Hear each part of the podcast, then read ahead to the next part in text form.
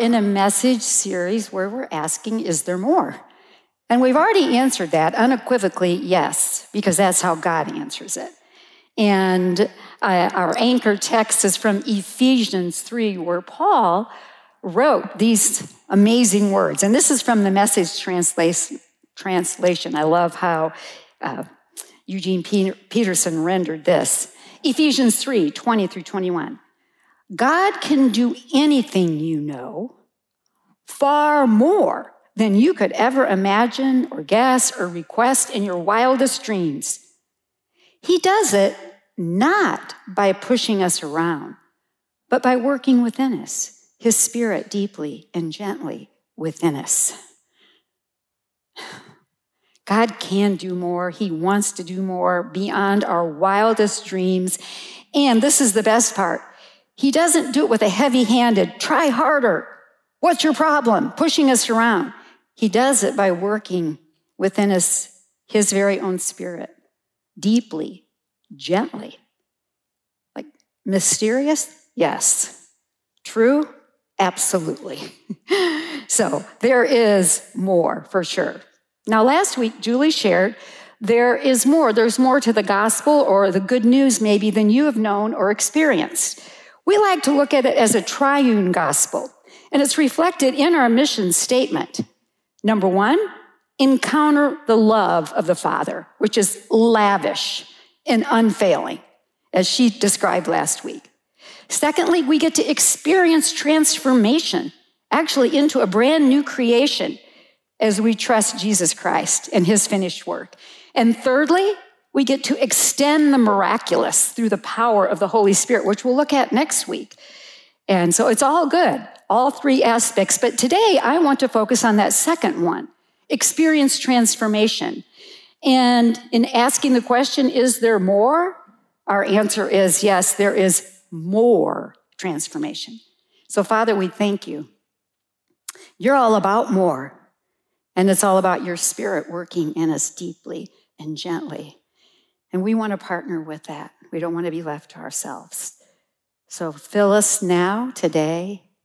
Open our hearts and minds. You know the need of every one of us. So come and teach us. Magnify our Lord Jesus that we can leave here loving him more. In his name we pray. Amen. Amen.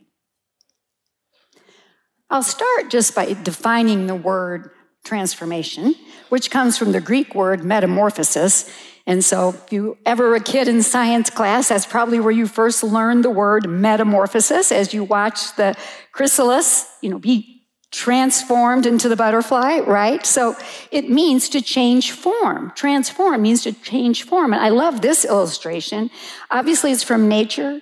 You know, God is the author of nature. And it's such a beautiful picture of how what God does. He often takes something that's nondescript, like a chrysalis, or even ugly, like a caterpillar. and what does he do? He transforms it into something beautiful. And that's actually what he wants for each of our lives. You know, take what might seem ugly to us or despairing to us, and he wants to transform it into something beautiful. So I like that. And he has amazing transformation in store for us. I want to take just a slight rabbit trail. This is about transformation, but this is for those of us who are like in our 40s and above, okay? You know, we're, we're dealing with wrinkles, you know, saggy skin, you know, bones that break, joints that hurt. Okay, well, I've got some fantastic news for you because our bodies are going to be transformed. And this is a powerful text, and we hardly ever talk about it. As I know some churches, that's all they focus on. You know, when the roll is called up yonder, I'll be there. You know, you're going to be like transformed, right? Well, it's true. Let me read for you what Paul wrote to the people at Corinth. This will be on the screen in Corinthians chapter 15, verse 51, he said, Let me reveal to you a wonderful secret. We will not all die, but we will be transformed. It will happen in a moment, in a blink of an eye. When the last trumpet is blown, for when that trumpet sounds, those who have died will be raised to live forever, and all we who are living will also be transformed. For our dying bodies must be transformed into bodies that will never die. Our mortal bodies must be transformed into immortal bodies. Wow. I think a real transformation is coming. You know, we actually believe this. I mean, isn't that audacious? We're going to get a brand new body. I mean, I'm kind of hoping it's what mine looked like at age 25, you know, before I had five kids. But we don't actually know. We just know it's going to happen. Now, this truth was made really alive to me, no pun intended, this summer when I was in Jerusalem, in Israel. And we visited, this is a, uh, a, a grave site right here outside the walls of Jerusalem, and those are tombs you can see there. And this is at the foot of the Mount of Olives in Israel. And many people have paid thousands, I mean, some even millions of dollars to have their gravesite, to be buried right there. You'd say, like, why? What, what?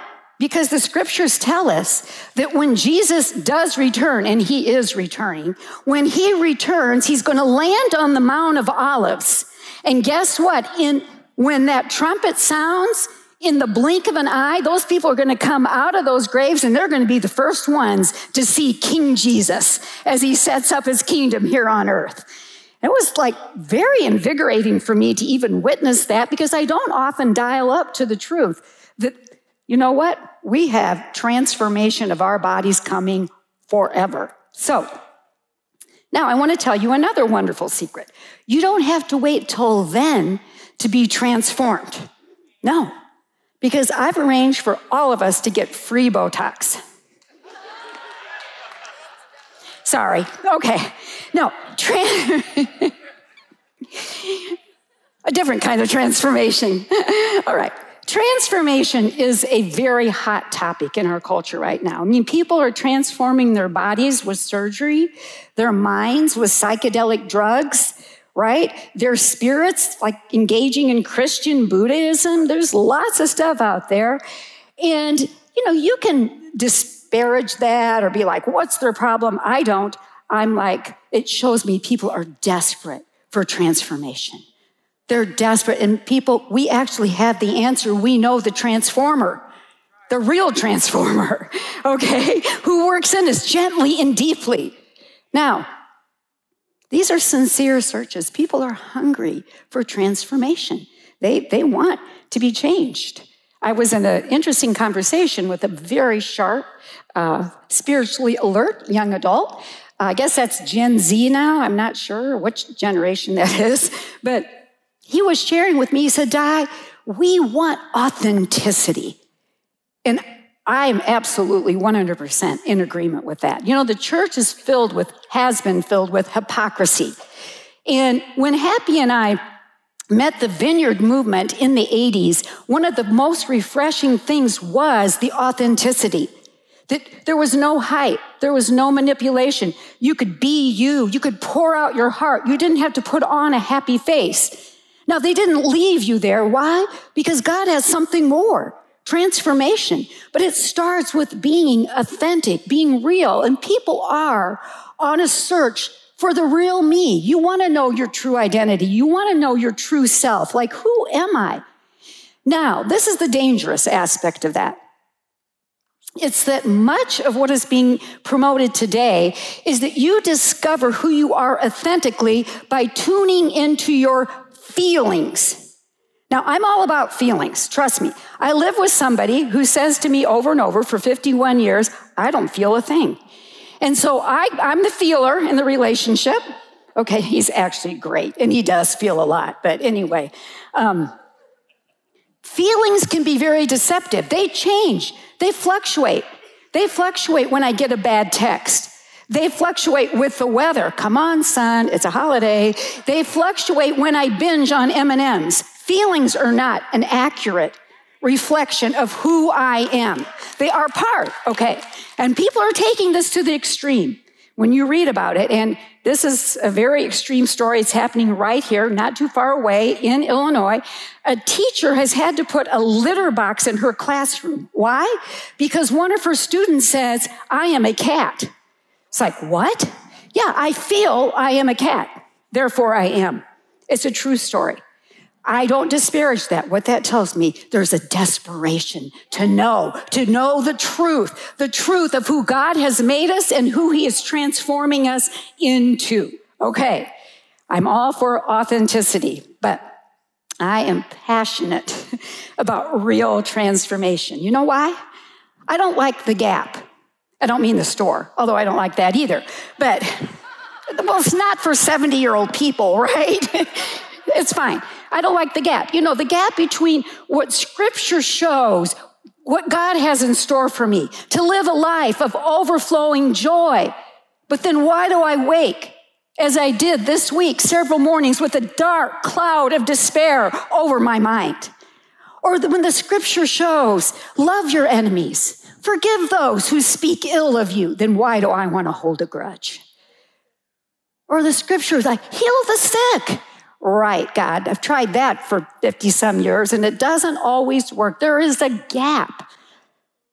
But see, my experience doesn't trump the word of God.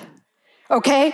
And so I'm like, okay, Lord, what's going on? I want to experience the transformation that you have. So in this message, transformation is a huge topic, okay? huge topic. Um, I wrote a book on it called Wrecked for God The Surprising Secret to True Transformation. We actually are selling it. I don't usually promote it, but this is what I want you to know I discovered. I cannot transform myself. But someone who loves me and knows me and has a much better life plan for me does the hard work. Okay, but we have to learn how to cooperate with that, right? Well, today I just want to know what, what is God's view of transformation? So, two questions. The what, the what of, like, what am I transformed into? Hint, not a cat, Christ. Okay. Oh, and unto what purpose? You know, for, for what? But secondly, how? How do I experience transformation? Now, we only have 30 minutes, so, you know, we're going to not be able to adequately answer all of that. But I'm going to start by looking at God's word because God's word is very clear. There's a lot of scriptures actually on transformation. We're just going to look at a couple today. Uh, again, this is the Apostle Paul writing to the Romans, and this is in Romans 8. And here he's going to describe, you know, what are we transformed into? Well, it's stunning. Romans 8 29. For those he, that's God, foreknew, he also predestined, he decided it, to be conformed to the image of his son, so that he would be the firstborn among many brothers and sisters. Wow. That's what we're transformed, conformed into the image of Jesus Christ.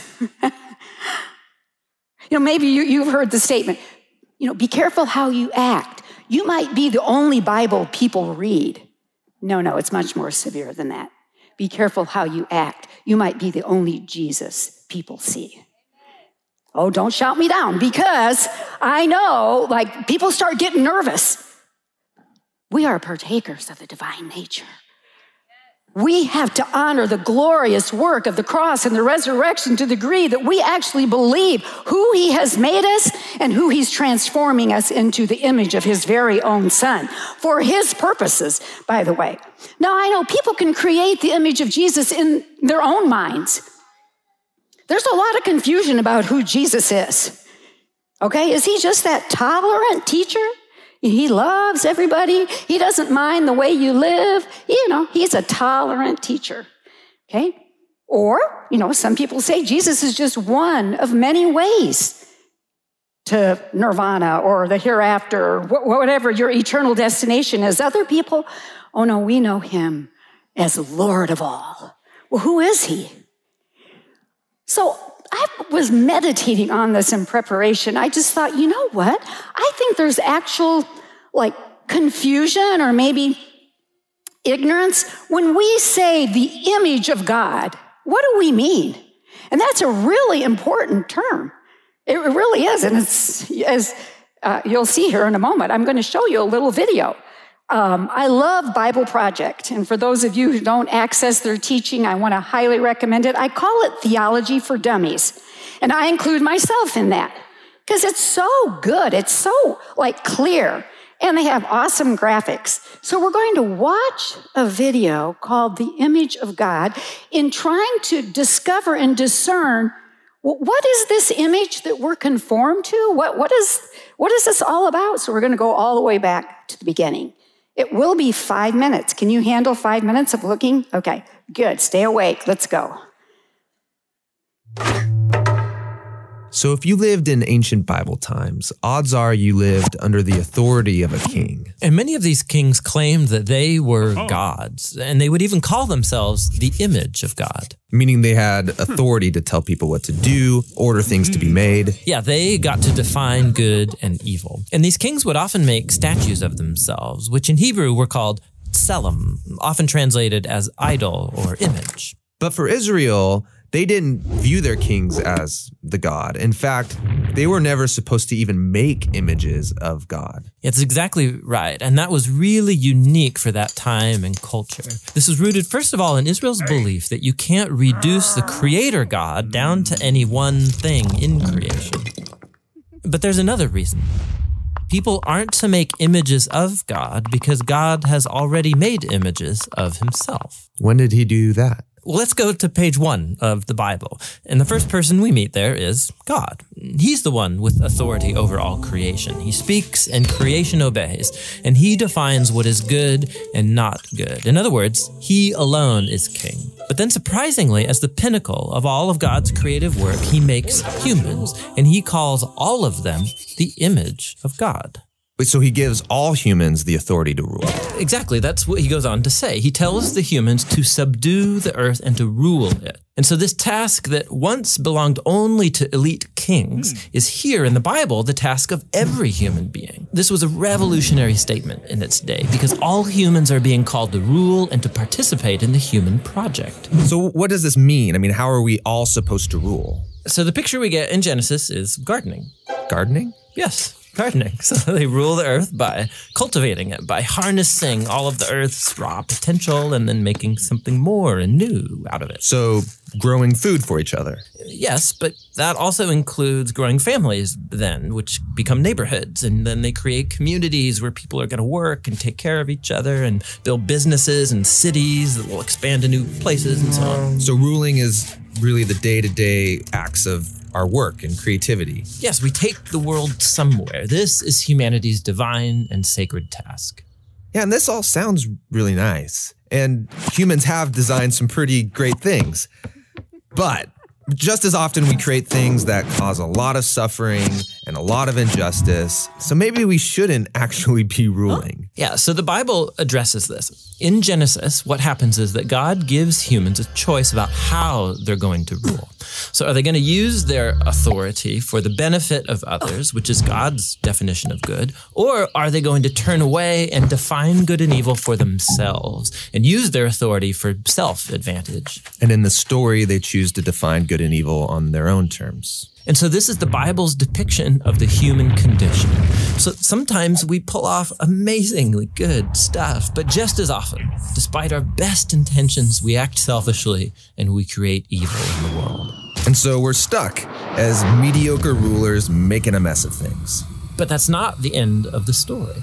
So the Bible goes on and it makes this claim that all of this was resolved when God bound himself to humanity through Jesus. And he showed us what it looks like to truly rule as a human. So, what does it look like? Well, Jesus ruled by serving and by seeking the best for others, by putting himself underneath them and loving not just his friends, but also his enemies. And that's not a typical way to rule. And not only that, Jesus confronted the consequences of all of the evil and the death that we have created by our messed up ways of ruling. And he takes it. I mean, he lets it kill him.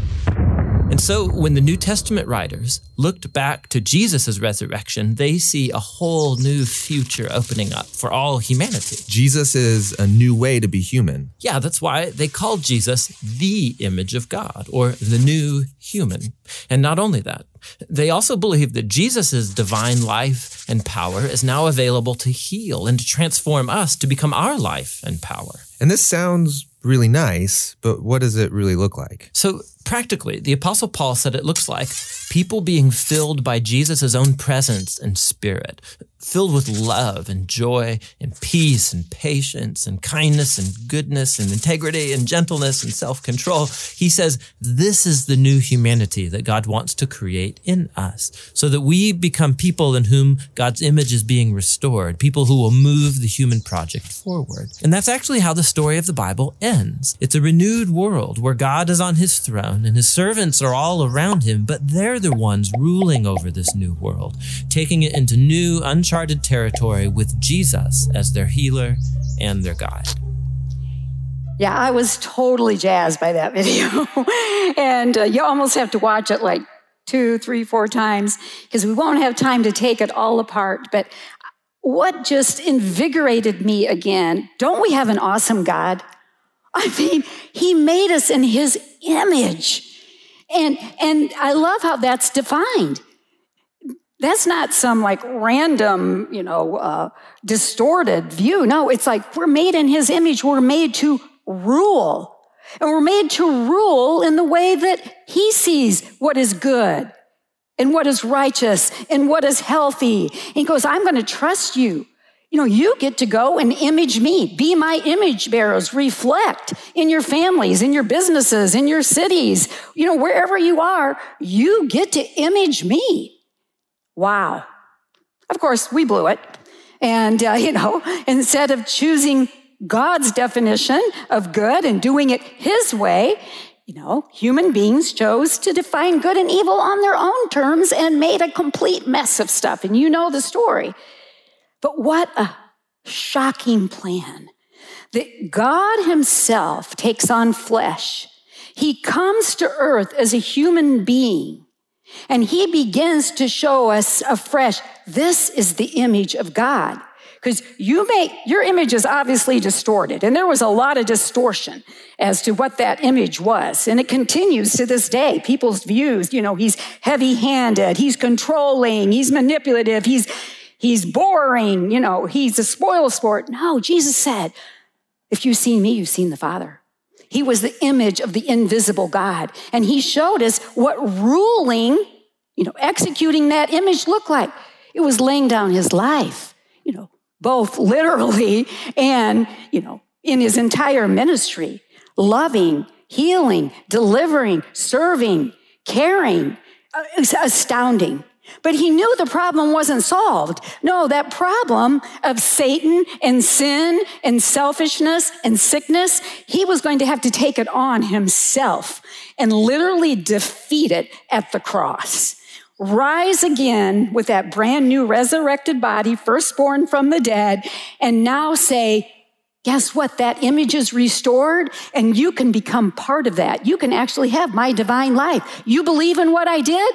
You can have my divine life to fill you, flow through you. So now, wherever you go, you're conformed to the image of Jesus and people get to see what he's like, how he rules, how he lives, whether it's in school, your business, your family, no matter what field you're in, medicine, art, education, social work, farming, wow, we get to be part of this incredible, incredible sacred task as God's image bearers. It's fabulous. Okay, all to make the world a better place. Now, great, wonderful plan. I got it, Di. We're all supposed to be conformed to his image. Do you know religion has really done a bad number on this? Because they say, imitate Jesus. Have you ever tried to imitate Jesus? It doesn't work. I'm sorry. No, it doesn't. Jesus told us, apart from me, you can actually do nothing. Oh no, he had a far greater plan, a plan that starts with transformation from the inside out. so that we truly can reflect his image. Let's go back to that text in Romans where Paul said, For those he, God, foreknew. Did you know he knows you? He's known you before you were in your mother's womb. He's known you. He also predestined. He decided your destiny. It's a glorious destiny to be conformed to the image of his son. so we would be the firstborn among many brothers and sisters. It's a glorious plan. He decided it, and now he fulfills it. Verse 30 those whom he predestined, he also called. He's going to individually, he calls you by name. He calls you, He knows you. But those He called, He also justified. What that broken image has to be repaired. You know, we all, no matter what kind of life we've lived, all people, whether you're claiming to be a cat or claiming to be Christ, yeah, no matter what, you bear the image of God. You do. And for many of us, that image has been broken and, and marred and so distorted through sin and selfishness. And yet, He justified us. He made us right. He gave us His image of righteousness, a brand new identity. That transformation takes place as we answer His call. And those He justified, this is the best part, He also glorified. Folks, that's past tense. It doesn't say will be glorified. He has come with his glory to live inside of you. His splendor of his spirit lives inside of you. Uh, like we should be the brightest bulb on the block, right? Just shining with his glory. Okay. Let me tell you a story. 51 years ago, this month, I was a newly married woman, wild, free student at the University of Illinois, like many of you. And my husband, Happy, and I, you know, we were baby boomers, rebel to the core. And we had made up our mind. We'd actually made a pact. We will never become Christians. We wanted nothing to do with the church, ugh, nothing to do with religion, nothing to do with God boring, stifling, spoil sport, oppressive. We're free. We get to define what we want and who we are, what we consider good or evil, if it even existed, right? Okay, so, you know, we're on our way. We're one month, not even a month into our marriage. We had no use for God. Little did I know, even though I was raised in a very religious home. That I had a loving Heavenly Father who, as Jeremiah tells me, knew me before I was even in my mother's womb. He foreknew me. He'd already arranged a destiny for me. And it's a good one. He had an amazing life. What was that destiny? To be an image bearer of Him, to make the world a better place to join him in the divine task of seeing his kingdom, his rule spread. So, on a beautiful fall day, not quite like today, I sat in our humble apartment at 405 North Matthews, where the Beckman Institute now stands. And I just was waiting for Happy to come home from class, and I was reading a book it was about a woman named Alice, and she went to teach underprivileged children in the Appalachian Mountains. And I'm very passionate about teaching and particularly teaching the underprivileged. So this story was just gripping me. And I discovered as I read the story that she's actually a Quaker woman. And I didn't really know much about that, but I'm reading, I'm reading, and I'm like, wow, she, she knows Jesus. And Jesus loves her. He, he, he, Jesus loves a woman. And I don't mean, you know, like emotionally. Jesus loves her. He gave her honor and dignity and respect. He loved her. I've, I've never heard of such a Jesus. And I suddenly begin to weep. I'm just reading a stupid paperback. I begin to weep and weep and weep. And these are the words that came out of my mouth. Although no one was there in the room with me, I said, I want to know Jesus like Alice knows Jesus. I want to know a Jesus who loves women, gifts women, calls women. I began to weep. What was that? well, I didn't know it. it was the Holy Spirit moving gently, deeply. I didn't know. He was calling me, and He's calling some of you right now. He's calling you. He's calling you. Well, it's been a very long journey learning to live in the transformation that was imparted to me that day because when I said yes to Jesus and the movement of the Holy Spirit, He moved right on inside of me so that the Father's will, the Father's destiny for me could be accomplished, conforming me to the image of Jesus Christ. That day, on the spot, I was transformed, as the scripture says, into a new creation. The old, sinful, selfish, rebellious ba- baby boomer died. Now, I'm here to tell you there was no instantaneous transformation in my life. But there was a big transformation. But I just tell you that so you don't get frustrated. You know, when you're not just like miraculously transformed because you read the Bible for an hour. No, it takes a lifetime, but it's a wonderful lifetime. And it's totally worth it because the destiny he has, the assignment to make the world a better place by reflecting his image, excels anything that we could design or desire. So I was transformed. I was justified. That old, ugly, marred image, sinful, all of it, that he took to the cross. And he gave me his image of righteousness, holiness, goodness.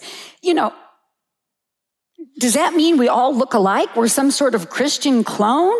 Absolutely not. This is the glory. He knows your personality. He knows the gifting that He has for you. He knows the calling on your life. So we're all going to look different in that sense, but we're all what? Reflecting the image of Jesus Christ wherever we go. In His name, sharing His love and His power and His truth and His goodness. And you know, and that transformation continues to this day in my life. I had a whole section here to tell you some of the details on that. Sorry, I'm already two minutes over. So, this is what I, will say in conclusion. What I learned over 50 years, I tried to actually capture in my book, uh, Wrecked for God The Surprising Secret to True Transformation. And that secret is we do not imitate Jesus Christ. We do not try harder and harder by self effort to transform ourselves. We know Apart from Him, we can do nothing, but this is what we do learn. We learn to live in union with Him. You see, He comes inside, He joins with us. Do I understand it? No. Have I experienced it? Yes. Yes. And every day it's a fresh commitment to that union. Every day it's a fresh awareness of His presence. Every day it's looking again at His truth and trusting His empowerment. It's not a linear journey, as I said. And I'll tell you this it can only be lived in the company of other people. If you think you can do this on your own, you, I'm here to tell you that's an impossibility. And it's not God's way. And that's why we say join a small group, go to the School of Kingdom Ministry, take the marriage class, whatever it is, get in the company of others who, like you, are conformed to the image of Jesus Christ and learning how to live that out in your sphere of influence. Be careful how you live and how you act. You might be the only Jesus people ever meet. So, Father, I thank you. It's way beyond us. So, thank you for your help. Thank you for your transformation. Thank you for your love for us. And you don't get tired of our having to be taught over and over. Thank you, you called us. Thank you, you justified us. Thank you, you glorified us with your spirit. We worship you now in Jesus' name. Amen.